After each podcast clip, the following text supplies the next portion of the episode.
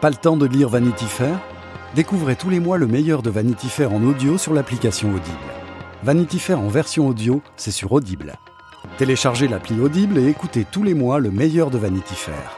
Une expérience inédite. Vanity Fair à écouter tous les mois sur l'appli Audible. Téléchargez l'appli Audible et écoutez pendant un mois le meilleur de Vanity Fair.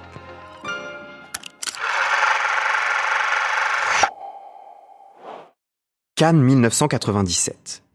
Isabelle Adjani accepte enfin d'être présidente du jury. Un poste qu'on lui propose depuis des années, mais jusqu'alors, l'actrice disait ne pas s'en sentir digne. Elle change d'avis donc pour cette édition anniversaire, la cinquantième, en imposant au préalable ses propres règles. L'on dit par exemple qu'elle a choisi elle-même ceux qui vont l'accompagner dans sa tâche et ne s'entoure alors que des meilleurs. Les réalisateurs Tim Burton et Nanni Moretti, l'écrivain Paul Auster, le danseur Patrick Dupont, ou encore l'actrice Gongli. Un jury qui n'est pas au bout de ses surprises, puisqu'Isabelle Adjani est bien décidée à user de ses pleins pouvoirs.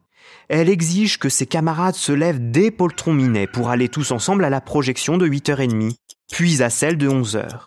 Pire encore, elle leur demande de petit déjeuner avec elle à 7h45 précisément, et de se calquer sur son propre régime strict, composé essentiellement de radis et de poivrons grillés.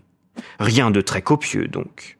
Le ventre vide, certains développent beaucoup de rancœur envers cette capricieuse présidente. En particulier Nanni Moretti, qui s'oppose à son choix de remettre la palme à de beaux lendemains d'Atom et Goyan.